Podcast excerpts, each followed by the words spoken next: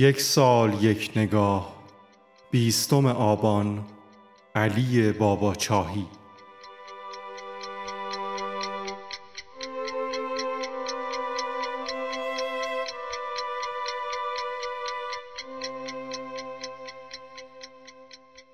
علی بابا چاهی متولد سال 1321 در بندر کنگان استان بوشهر است. وی دوره دبستان و دبیرستان را در بوشهر گذراند و در دوره اول متوسطه به شعر و ادبیات علاقمند شد. در مسابقه ادبی دانش آموزی دبیرستانهای بوشهر و سپس شیراز رتبه اول را به دست آورد. در این دوره شعرهایش در مجلات تهران با نام مستعار عین فریاد چاپ می‌شد. اما وقتی یکی از شعرهای این شاعر در مجله امید ایران به عنوان بهترین شعر هفته به چاپ رسید شعرهایش را به امضای خودش در مجلات چاپ کرد. وی پس از اتمام دوره دبیرستان در بوشهر حدود سال 39 به دانشکده ادبیات شیراز راه یافت.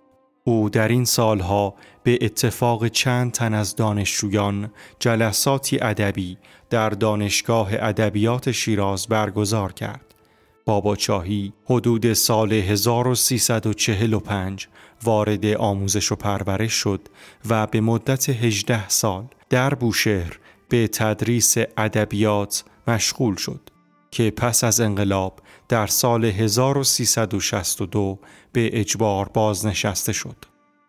پس از انقلاب بیشتر نشریه ها و مجلات معتبر ادبی او را به نوشتن مقاله و انجام مصاحبه دعوت کردند. او در کنار مصاحبه های متعدد و طرح مقولات جدید به طرح شعر پسانیمایی پرداخت و بعدا به طور عمیق تری شعر در وضعیت دیگر را مطرح ساخت که بحث های زیادی را به وجود آورد.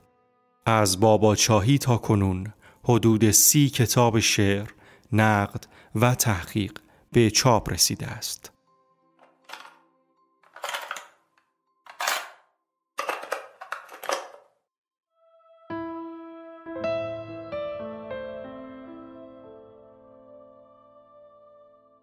مردی که خودش را تمام روز در یک اتاق زندانی می کند. اصلا دیوانه نیست یا انار متراکمی است که در پوست خودش جا خوش کرده یا پیاز متمرمی است که لای لایه پرده بر نمی دارد از تنهایش. در بیروت مردی را دیدم با پای گچ گرفته که از تابوت بیرون نمی پری پلنگ هم در قفس آهنین تصوری از آزادی دارد. در جنگ تن به تن هر دو پا گذاشتیم به فرا.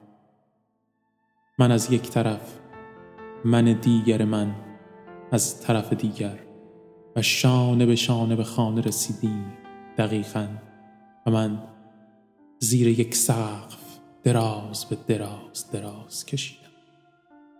خیلی خوب شد. چند تابلوی مختلف دور و برم میخکوب شد. نه عاشق عاشقم نه کشته مرده شهری که ساکنانش در صدف خودشان گوش ماهی خودشانه.